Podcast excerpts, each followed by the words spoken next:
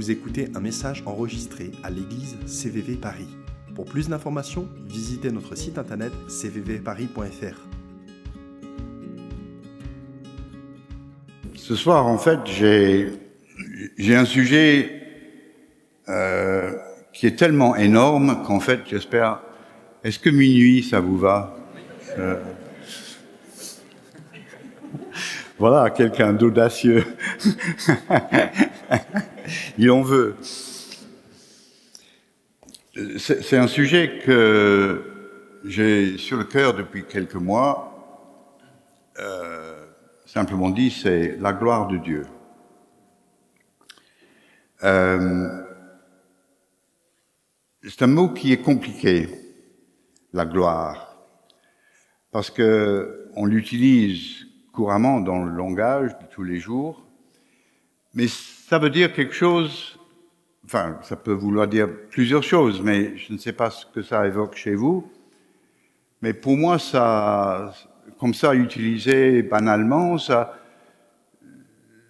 ça veut dire euh, la célébrité, quelqu'un qui a gagné le, championnat, le championnat, un grand footballeur, un grand athlète euh, qui a la médaille d'or, euh, il a la gloire de la victoire, ou bien les vedettes d'aujourd'hui qui sont grands aujourd'hui et petits demain, mais il y a une gloire transitoire, n'est-ce pas? Ils gagnent beaucoup d'argent, ils sont sur tous les unes des, des magazines, c'est la gloire. Il y a tellement de monde qui aspire à ce gloire, à cette gloire-là, n'est-ce pas? Mais la gloire de Dieu, c'est différent, c'est pas la même chose. Et je me suis rendu compte en cherchant dans la Bible, et on n'a pas à chercher loin parce qu'il y a des centaines de références à la gloire. Si tu prends la, ta concordance et tu regardes gloire, eh ben, tu en as pour un moment, hein, parce que il y a des pages de, référence à la gloire. C'est du début à la fin. Et bien sûr, je, lis ça depuis des années et des années. Oui, la gloire de Dieu, la gloire de Dieu. Et puis je me suis rendu compte que je ne savais pas vraiment ce que c'était. Que sur le fond, euh, j'avais une idée superficielle, mais je n'avais jamais creusé ce que c'était que la gloire de Dieu. Je n'avais jamais approfondi le, pourquoi, le comment de la gloire de Dieu.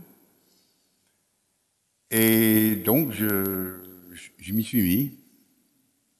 Et c'était extraordinaire. Ça, a été un voyage à travers euh, toute la Bible, avec beaucoup d'histoires et, et, de, choses à, découvrir.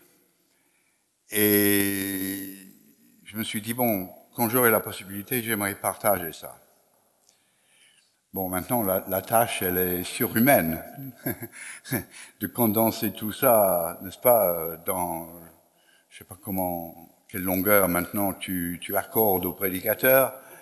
Il y a ceux qui aiment 20 minutes, il y a ceux qui prônent peut-être 30, euh, pour ceux qui me connaissent, je suis capable d'aller au-delà de ça.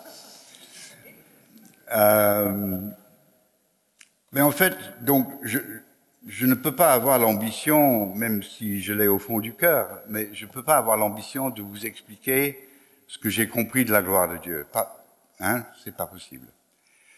Donc, ce que je voudrais faire, réussir à faire, c'est de vous provoquer j'aimerais vous provoquer à chercher vous-même. Tout est là dans la Bible.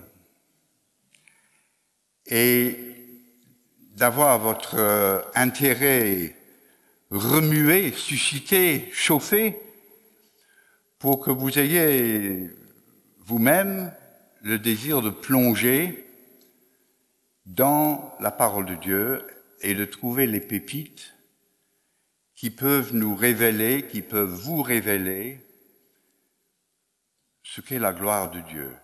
Et toute sa complexité, si je peux dire ça, tout ce que ça peut vouloir dire aussi pour nos vies d'une manière très pratique, parce que je me suis rendu compte que c'est un concept un peu dans le brouillard, un peu, ça flotte quelque part au-dessus, la gloire de Dieu, c'est extraordinaire, Dieu est extraordinaire, la gloire de Dieu. Mais, le rendre tangible, tangible, non, c'est pas la bonne façon de le dire, on ne peut pas rendre tangible, mais peut-être je devrais dire arriver au point où ce n'est plus simplement un concept intellectuel, quelque chose que je comprends parce que j'ai ouvert un, dictionnaire, même un, dictionnaire de théologie, et j'ai lu et j'ai compris une certaine définition. Ah, c'est bien, on peut commencer là. Mais on, on verra, je pense que la connaissance de toute chose, mais surtout de la gloire de Dieu, c'est quelque chose qu'on arrive à internaliser progressivement. C'est-à-dire, on dit parfois que la connaissance commence ici, il faut que ça descende au cœur. C'est une façon d'imager les choses où on passe de l'intellectuel à une sorte d'internalisation où un concept ou une idée est vraiment ancrée en nous profondément, de façon à ce que ce n'est plus simplement une idée comme ça, mais ça a une force dans nos vies, ça, fait partie de notre être intérieur. Je dirais, par exemple, je prends n'importe quel exemple, je le saisis comme ça au vol, ça passe, le salut. Le salut, c'est un concept. Quand on est né nouveau, on sait ce que c'est que le salut, ou on croit savoir. Et effectivement, on, sait ce que c'est en partie, pour, un début. Mais au fur et à mesure qu'on marche avec Dieu et on se rend compte ce qu'il a fait, et puis on apprend pourquoi il l'a fait, et puis on comprend quelle est la finalité du salut. C'est ça, pas simplement que je ne sois pas jugé pour mes péchés, mais que j'aille passer l'éternité avec lui et qu'il y a tout un projet attaché à ça, il y a tout un destin. C'est lié au salut, ça fait partie du salut. Le salut, c'est pas simplement qu'on a euh, croché quatre boîtes où j'affirme ce que je crois. C'est peut-être un début, c'est un bon début. Mais saisir profondément ce qu'est mon salut, ce que Dieu a fait pour moi, de manière à ce que ce soit tellement en moi, au plus profond de moi, que maintenant, désormais, toutes mes pensées, toutes mes réactions, toutes mes émotions, toutes mes, mes instincts, même dans les moments de pression et de grande émotion, trouvent leur base dans ma conception du salut. C'est ça qui me change. C'est ça qui me transforme, n'est-ce pas? Et c'est ce que Dieu veut pour nous.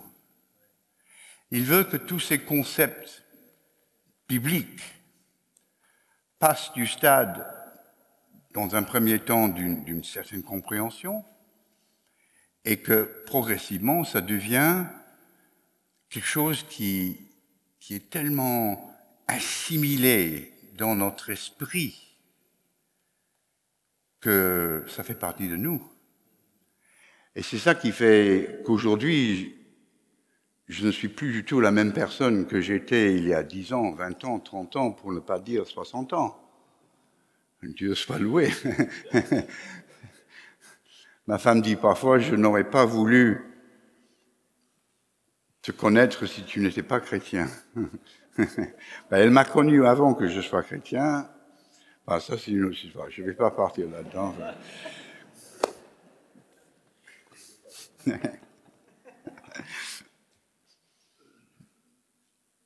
On va lire deux textes qui sont une sorte de préambule. Ça nous met dans la matière. Ésaïe 11, verset 9 dit On ne connaîtra ni mal ni destruction sur toute ma montagne sainte parce que ça parle d'un avenir lointain, probablement au moment de la restauration du royaume, de, des nouveaux cieux, de la nouvelle terre, car la terre sera remplie de la connaissance de la gloire de Dieu. L'une des finalités de Dieu, l'un de ses grands objectifs dans toute la création, à travers tout le plan de la déchéance de l'homme et du plan glorieux de salut de Dieu à travers Jésus, c'est que à la fin, la création sera remplie de la connaissance de la gloire de Dieu. Wow. Rien que ça, approfondir ce que ça veut dire. Laisser le Saint-Esprit nous, nous expliquer ce que ça veut dire. Et, et puis j'ai un deuxième texte à la fin de la Bible, Apocalypse 21, parlant de la Nouvelle Jérusalem, qui est la manière dont la Bible parle de cette nouvelle création ou le lieu où nous vivrons, nous les croyants, des milliards, tous ensemble, dans une paix et une gloire qu'on ne peut pas imaginer aujourd'hui, mais que Dieu peut nous révéler un peu, peu à peu. Mais on lit ceci, la ville où nous vivrons n'a besoin ni du soleil, ni de la lune pour éclairer, car la gloire de Dieu l'éclaire, et l'agneau est son flambeau. Waouh, waouh, waouh, waouh. La lumière, tellement élémentaire, n'est-ce pas, pour nous, on n'aura plus besoin. Alors je ne sais pas ce que ça veut dire, sauf que ça veut dire que les choses seront vraiment très différentes.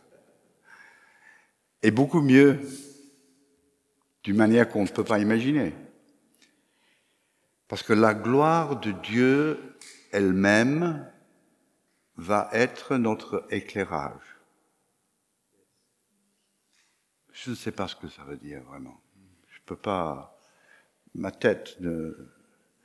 Mais dans mon cœur, ça chauffe. La, la, la pensée de ça, oh, ça me réconforte, surtout dans des moments où on a un passage difficile. La pensée que c'est ça mon destin. Mon vrai destin, c'est ça. Je vais être dans la vie éclairée par la gloire de Dieu. Totalement. Extraordinaire.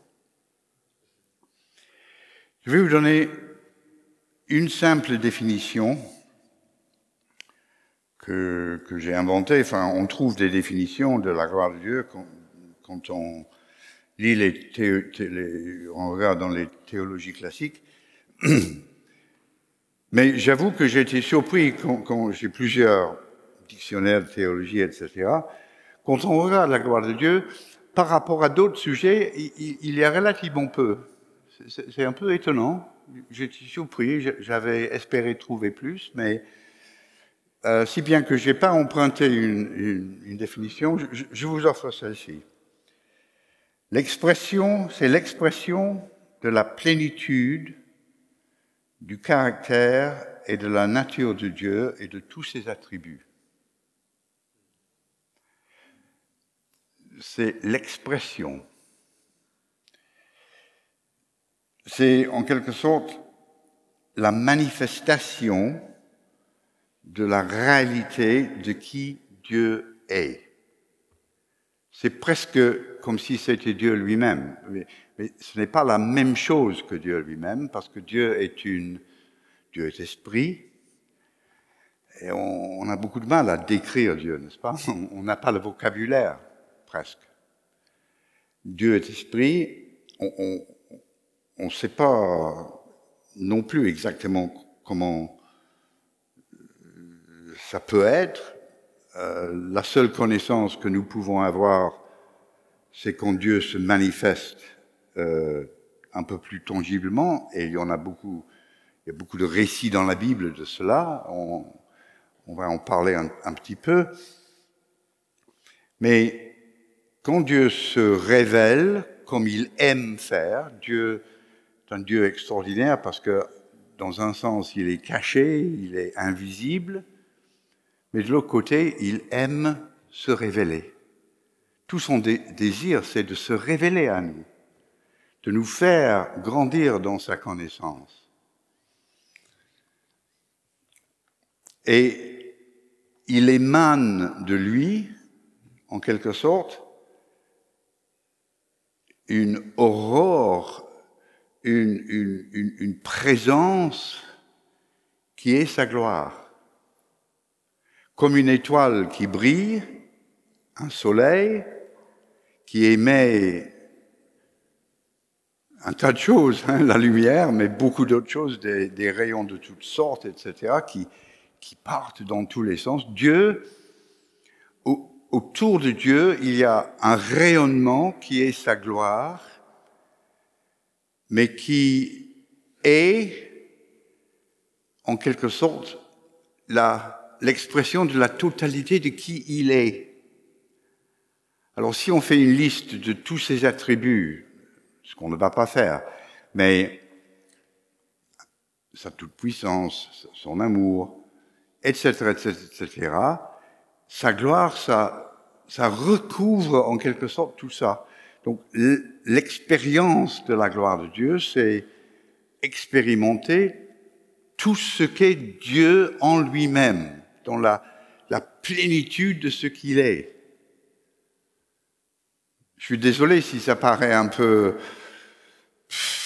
enfin, nébuleux, je ne sais pas, parce que c'est difficile à...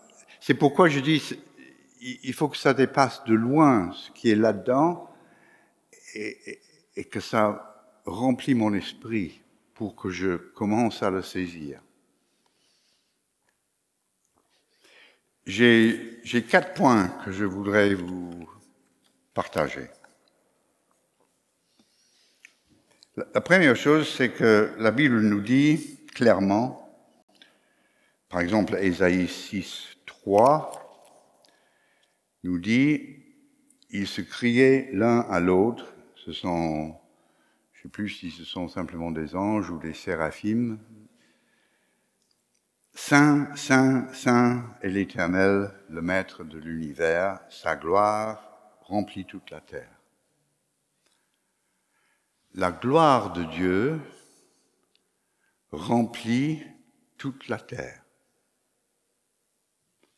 D'office, toujours, depuis toujours.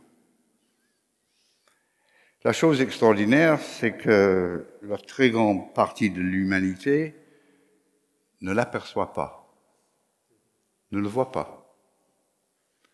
Même la nature elle-même, toute la nature, dans toute sa beauté, sa complexité, etc., que l'homme trouve de manière générale extraordinaire, mais il ne voit pas là-dedans la gloire de Dieu. Il, il s'amuse à inventer des explications de, de comment tout ça est venu, mais toutes ces explications, euh, ils mettent Dieu à la porte. Tout ça, c'est le hasard, c'est les neutrons qui ont rencontré des protons, enfin bref. Hein. Ils ne pas. Parce que il y a un voile spirituel sur leurs yeux spirituels qui fait que ben, ils perçoivent pas. Et Paul explique ça quand il dit en Romains 3 que tous ont péché et sont privés de la gloire de Dieu. privés de la gloire de Dieu, c'est-à-dire que ils n'ont plus aucune conception de la gloire de Dieu. Ils sont séparés de la gloire de Dieu. Ils portent plus la gloire de Dieu dans la manière qui était prévue par Dieu. Je ne dis pas qu'ils ne portent aucune gloire de la part de Dieu, parce que ce n'est pas vrai. L'homme n'a pas perdu l'image de Dieu dans laquelle il été créé. Cette image est défigurée, mais il n'est pas perdu. Et justement, c'est tout le, projet de restauration qui va travailler avec euh, ce qu'il y a pour le transformer de nouveau. Dieu, le projet de Dieu, n'est-ce pas, comme on a dit dans le premier texte, c'est que il y aura la connaissance de la gloire de Dieu, parce que la gloire de Dieu, elle est là, elle est toujours là, mais ce qu'il faut, c'est qu'il y ait la connaissance de la gloire de Dieu, la capacité de le ressentir, de le percevoir, de baigner là-dedans, d'être au bénéfice de tout ce qu'apporte cette gloire.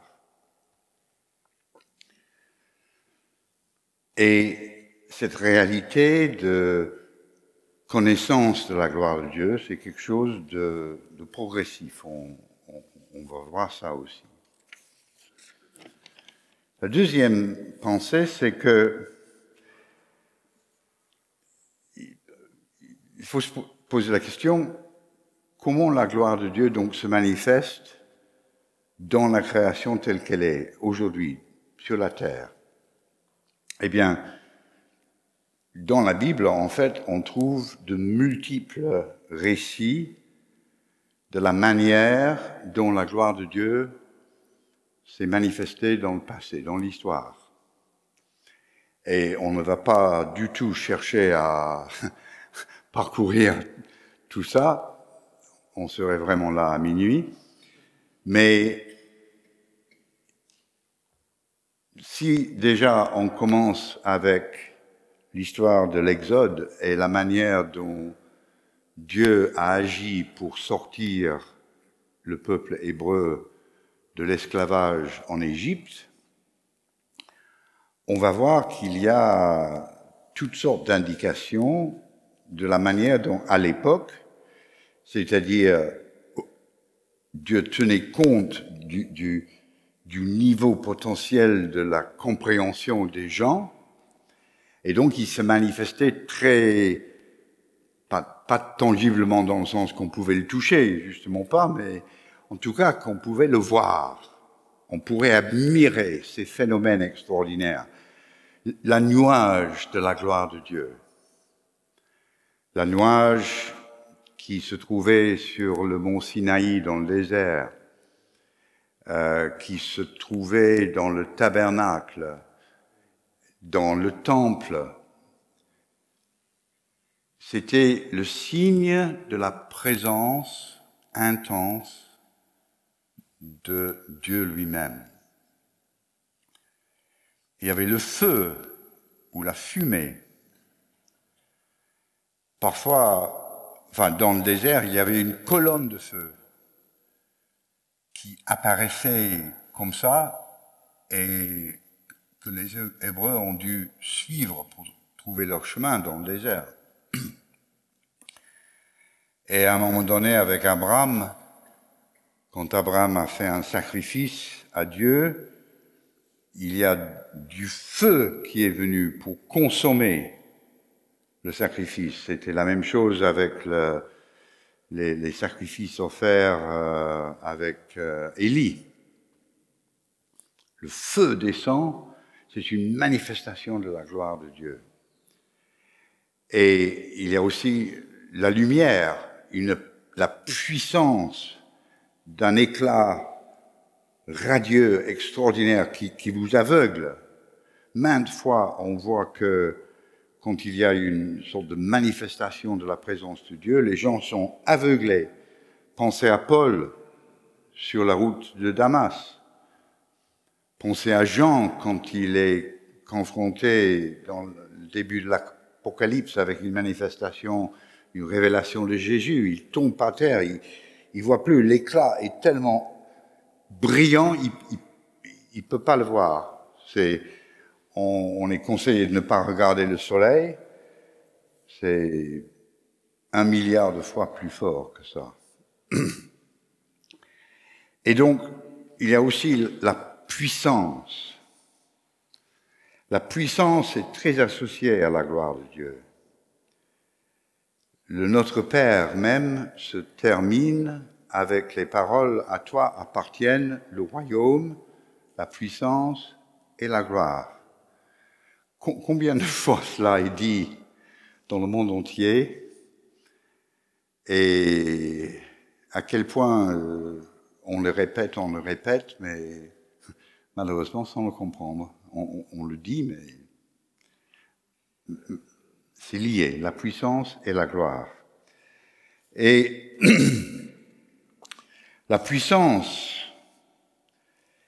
est de nos jours peut-être la manière la plus évidente dont la présence de la gloire de Dieu se manifeste. Je pense à la manière dont Dieu se manifeste à travers les, croyants qui prient, qui parlent au nom de Jésus pour prononcer des guérisons ou d'autres miracles, des interventions que nous appelons surnaturelles, mais qui sont tout à fait naturelles pour Dieu. Et ce sont des manifestations de la puissance de la gloire de Dieu. Dieu fait encore, n'est-ce pas, des, des, actes, actes de création. Il y a beaucoup de témoignages de personnes qui ont eu des morceaux de leur corps complètement reconstitués, recréés. Ils ont perdu des choses, ou voire le contraire, ils ont des morceaux de métal pour les tenir ensemble, et paf, ça disparaît, ou ça réapparaît. C'est une manifestation de puissance de la gloire de Dieu. Et ça nous amène au prochain point qui est que nous, les hommes et les femmes que Dieu a créés, sont appelés à être les porteurs nous-mêmes de la gloire de Dieu. Ça, c'est une chose qui est vraiment très, très, très fort et un peu difficile à saisir. Parce que on parle d'un côté de, cette notion de gloire tellement puissant, tellement radieux, etc. Et puis on, on dit oui, nous sommes censés porter cela. Euh, oui, mais alors je comprends pas. Je, devrais avoir le visage rayonnant comme Moïse, euh, mieux que Moïse. Euh, je devrais pouvoir faire zap comme ça et voir la chaise, voir un carreau tomber par terre automatiquement, clac, hein, zap. Non, ça n'arrive pas ce soir. Non, bon, tant pis. Tant pis. Pas ce soir. Bon, enfin, peut-être jamais, parce que ma motivation n'est pas bonne. Je veux prouver quelque chose. Dieu ne fait pas ce jeu-là. Mais c'est essayer de, de saisir que nous sommes appelés à avoir un destin extraordinaire. Et oui, bien sûr, dans l'avenir, mais pas uniquement dans l'avenir. Parce que c'est comme le royaume de Dieu. Quand Jésus est ressuscité, le royaume a été inauguré sur la terre d'une nouvelle manière la conquête, la reconquête de la création a commencé. Et oui, nous n'allons pas vivre sur la terre, ni nous, ni les générations qui peuvent suivre, nous n'allons pas vivre la totalité de l'expression de ce royaume. la, consommation des temps va venir quand Jésus reviendra. Mais cela ne veut pas dire que nous ne pouvons pas vivre des moments tout à fait réels et intenses de la réalité de cette extension de la, du royaume de Dieu au milieu de nous. Et c'est bien l'intention de Dieu, c'est son projet. Et c'est à ça qu'il nous appelle. Alors comment se fait-il que cela est possible? Ben, En fait, là, tout est centré sur Jésus.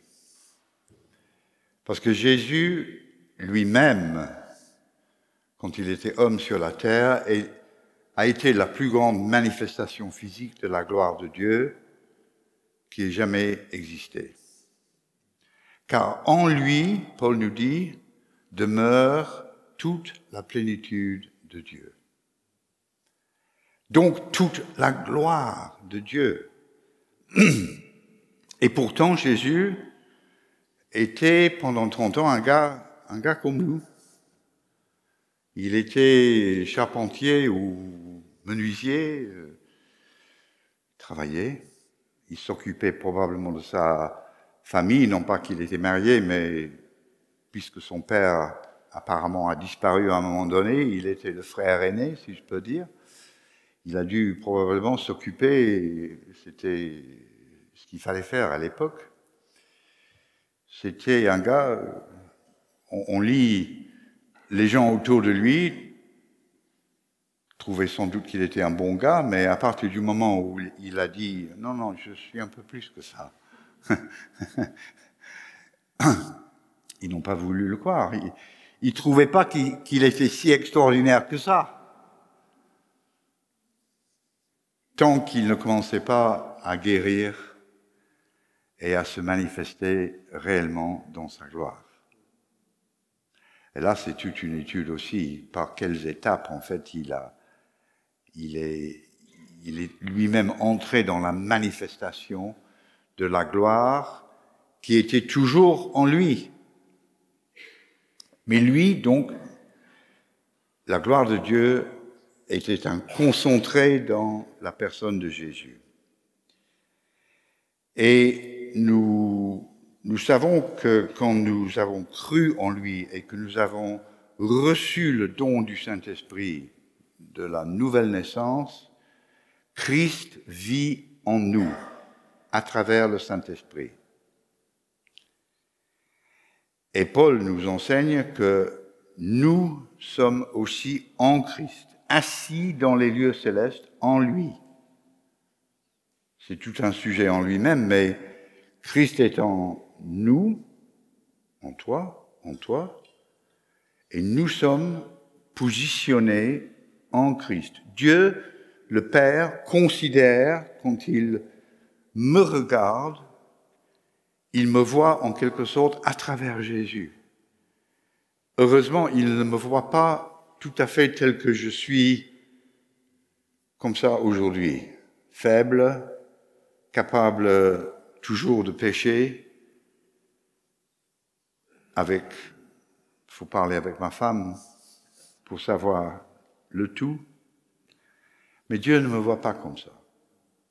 Dieu me voit dans la perfection de Jésus parce qu'il m'a placé en son Fils. Ma demeure spirituelle, c'est en Jésus. Et en lui, j'ai l'espérance de la gloire, dit Paul mais pas uniquement l'espérance, parce que la gloire de Jésus est aussi donc en moi. Ma femme dirait, oui, ça apparaît de temps à autre. C'est un peu rare, mais bon. Mais le fait est que Dieu a déjà tout fait pour rendre ça possible. Quand Jésus a dit, tout est accompli, c'est dans le sens que j'ai fait absolument tout ce qui est nécessaire pour que tout le projet de mon Père s'accomplisse. Et le projet de son Père, c'est de créer un peuple nouveau qui sera le marié, la mariée de son fils. N'est-ce pas? Paul nous dit en 2 Corinthiens 4, 6, En effet, le Dieu qui a ordonné que la lumière brille du sein des ténèbres a aussi fait briller sa lumière dans notre cœur pour, euh, c'est-à-dire dans le but de faire resplendir la connaissance de la gloire de Dieu dans la personne de Jésus-Christ.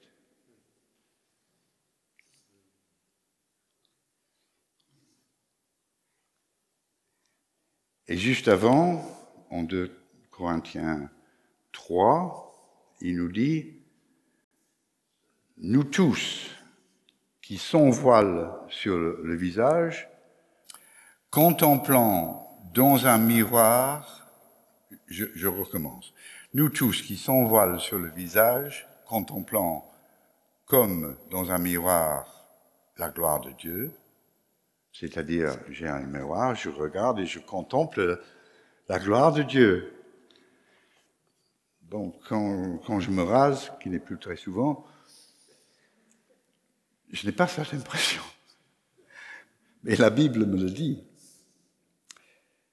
Nous sommes transformés à son image, de gloire en gloire, par l'Esprit du Seigneur. Qu'est-ce que ça veut dire? Ça, veut dire que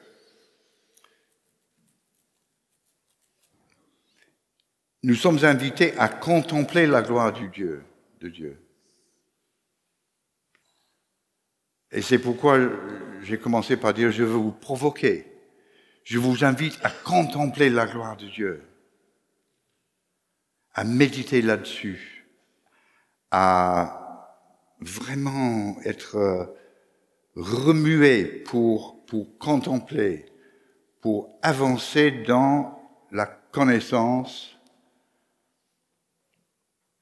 de la gloire de Dieu. Parce que ça nous transforme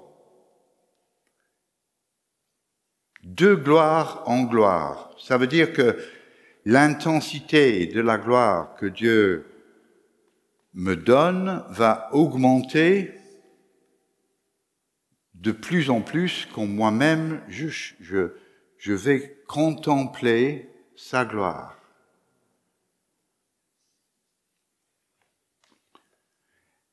Et donc, puisque le but de nos vies terrestres, c'est d'être transformés à l'image de Christ, le plus possible pour que, quand nous arrivons à la fin de la course, nous serons beaucoup plus semblables à Jésus que nous étions au début de la course.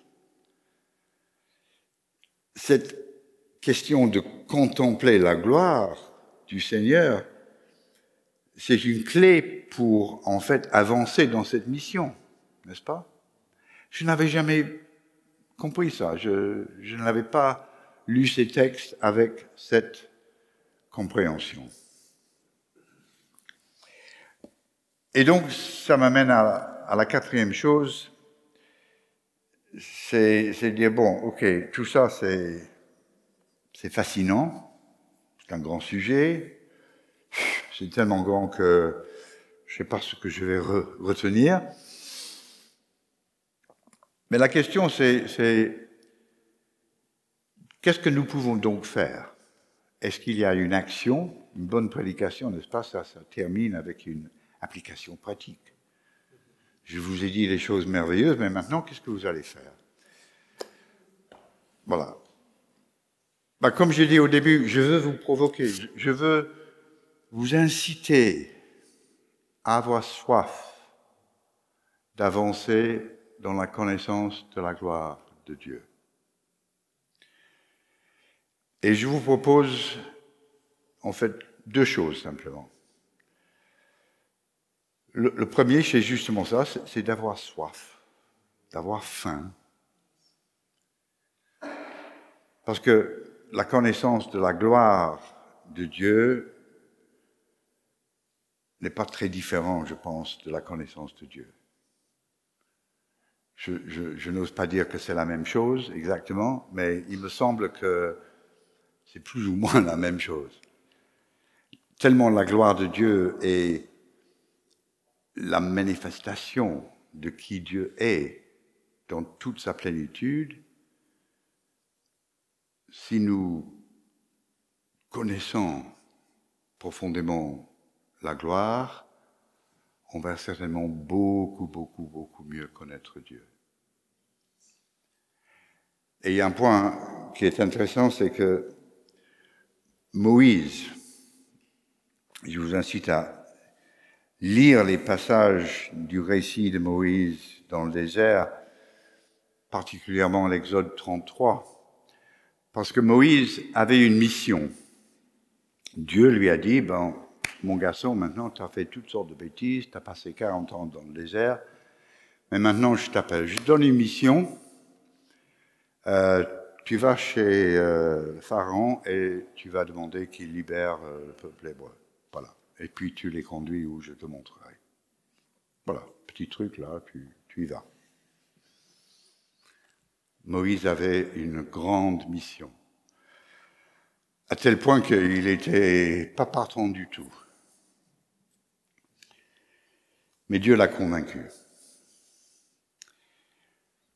Et quand il s'est engagé, Moïse, il a dit oui, mais très bien, je, ok, puisqu'il faut, j'irai. Mais je demande une chose, c'est que tu vas avec moi, parce que tout seul, non, c'est pas la peine. Donc, il faut que tu m'accompagnes. Il faut que tu promettes, Dieu. Il faut que tu promettes que ta présence ira avec nous. Et je pense que Dieu attendait ça, il voulait ça, il dit, OK, banco, c'est bon. Mais Moïse, il veut plus. Puis il dit, bon, je, je veux connaître tes voix, je veux te connaître plus intimement, Seigneur. J'ai besoin, pour, pour, pour cette mission, j'ai besoin de te connaître mieux, je veux plus. Dieu dit, OK, écoute, euh, d'accord, je serai avec vous et voilà, tu, tu comprendras mieux, tu, je te révélerai plus, OK. Et puis Moïse dit, non, mais, OK, merci, mais alors, fais-moi voir ta gloire. La dernière demande de Moïse, c'était de voir la gloire. Pas simplement connaître, enfin c'est une façon de connaître, mais Moïse voulait voir. Tu as demandé à Dieu de voir sa gloire? Il y a quelqu'un qui a... Moi, j'avoue, je, ne l'ai jamais fait. Peut-être que je devrais le faire. Je, je tremblerais un petit peu. Mais Moïse l'a fait. Et, Dieu a répondu en disant, euh, bon, ok, euh, bah, écoute, oui et non. Euh, tu peux pas vraiment voir ma gloire, parce que ça, ça te tuera. Tu n'es pas capable de soutenir ça. Mais quand même, j'entends bien, et donc je vais te révéler toute ma bonté. C'est ça la réponse de Dieu. il parle de cacher dans une niche de la falaise, et puis il passera, et puis... Enfin, hein. Mais en fait, quand on lit le texte, Dieu dit, bon, tu verras pas ma face, tu verras pas frontalement ma gloire, et tu verras mon dos, et sur mon dos, tu verras ma bonté. C'est bizarre. Mais j'ai cru comprendre, en, méditant là-dessus, que finalement, la bonté de Dieu, c'est un attribut de Dieu. Hein, dans la longue liste, c'est la bonté de Dieu. Mais Dieu, en fait, est en train de dire, la, la bonté, c'est la clé centrale de qui je suis. Ma bonté, ça résume peut-être pas la totalité de qui je suis, mais ça résume beaucoup de qui je suis. Lié à ma bonté, il y a ma grâce, il y a mon amour, il y a mon désir de tout pouvoir, il y a ma miséricorde, il y a toutes sortes de choses. Et Jésus a parlé beaucoup au sujet de la gloire de Dieu. Connaissez la, prière que Jésus a fait juste avant sa mort, où il a parlé dans les derniers chapitres de l'évangile de Jean à son Père intimement, et nous avons tout le texte de, ce qu'il a dit. Il a dit, notamment, il a dit tellement de choses, mais il a dit ces mots, Père, je leur ai donné la gloire que tu m'as donnée, afin qu'ils soient un comme nous sommes un, moi en eux et toi en moi, afin qu'ils soient parfaitement un, et qu'ainsi le monde reconnaisse que tu m'as envoyé et que tu les as aimés comme tu m'as aimé. Il y a beaucoup là-dedans, c'est une seule phrase, mais il y a beaucoup. Mais retenons ceci. Dieu, enfin, le Christ dit à son Père qu'il nous a donné la gloire, cette même gloire qui émane de Dieu le Père, afin que nous, son Église, sa famille terrestre, soient un. C'est-à-dire que nous soyons vraiment unis. Afin qu'ils soient parfaitement un. Vraiment dans une unité peut-être qui nous dépasse un petit peu. Mais pour une raison. Qu'ainsi le monde reconnaisse que tu m'as envoyé et que tu les as aimés comme tu m'as aimé. Donc il y a une séquence là. Et c'est quelque chose d'extraordinaire parce que Dieu dit que l'unité entre les chrétiens, j'entends pas simplement que toutes les églises font des synodes ensemble pour faire des déclarations sur la pauvreté dans le monde. Hein. Je ne pense pas que Dieu appelle ça l'unité. L'unité, c'est les gens qui vivent ensemble dans la paix, dans l'honneur et le respect mutuel, avec l'amour, la réalité de l'expression de l'amour de Dieu. Cette unité-là est la clé pour déclencher l'action de l'Esprit de Dieu dans le monde pour que le monde se tourne à Jésus. Donc dans cette Église, CVV, nous avons aussi, et vous avez, une mission que Dieu nous a donnée, qui est d'apporter l'Évangile à Paris et de participer au réveil que Dieu veut susciter dans cette grande ville et toute la région, et partant toute la France. Ça, c'est la mission de CVV.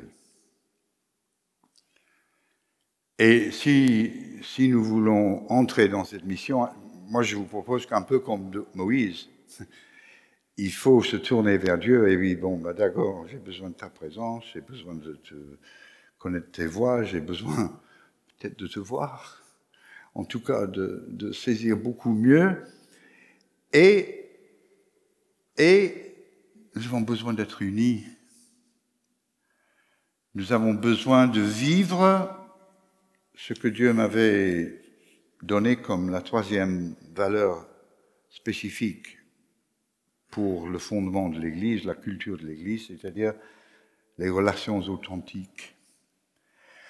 Parce que les relations authentiques, dans la vérité, l'amour, l'honneur, ce sont, c'est le ciment de l'unité, c'est la base, c'est le fondement de l'unité. Ce sont les choses qui constituent la réalité de l'unité. Sans ces choses-là, l'unité est simplement un vœu pieux. Il faut que nous vivions dans la réalité de ces relations authentiques. Et en cherchant cela, nous allons entrer dans le cercle vertueux qui fait que notre unité, non seulement ce sera formidable de vivre ça, mais Dieu nous dit, nous promet que ainsi le monde reconnaisse que tu m'as envoyé, Jésus. C'est-à-dire qu'il se tourne à Jésus. Il voit enfin le voile déchiré, il voit qui est Jésus en tant que sauveur. Et c'est ça que nous voulons, n'est-ce pas? C'est ça qui, nous travaille à l'intérieur. Alors, si nous voulons ça, il faut qu'on réfléchisse aussi à l'unité. Et c'est donc le deuxième aspect pratique, je dirais, du défi que j'ose lancer à CVV pour cette rentrée. Et je suis conscient que l'heure a beaucoup avancé. Vous êtes euh, très sympa de, de persister et de m'écouter toujours. Je vais terminer. Je veux faire simplement une, sorte de lecture prophétique. Il y a un verset d'Ésaïe 60, le premier des versets que Dieu m'avait donné au moment du premier week-end que l'Église a fait. Je pense que c'était en 2015, peut-être en 2014, je ne suis pas tout à fait sûr. Mais on a, on a partagé là-dessus lors de ce week-end. Et c'est resté pour moi quelque chose qui est vraiment prophétique de la part de Dieu sur nous, sur, l'Église. Et ça fait partie, en quelque sorte, de la confirmation de l'appel qu'il fait à vous tous qui faites partie de, du chemin, la vérité et la vie. Voilà les paroles d'Ésaïe, mais qui sont les paroles de Dieu et je les prononce au nom du Seigneur sur cette Église. Lève-toi, brille, car ta lumière arrive, et la gloire de l'Éternel se lève sur toi. Certes, les ténèbres recouvrent la terre, la profondeur. Et l'obscurité profonde enveloppe. Vous êtes appelés à vous lever et à briller. Briller dans ce monde de ténèbres, d'obscurité. Et vous avez la possibilité parce que Dieu est en vous par son esprit. Que le Seigneur soit glorifié au nom de Jésus.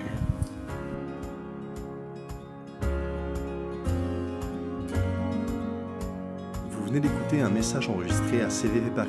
Pour plus d'informations, visitez notre site internet cvvparis.fr.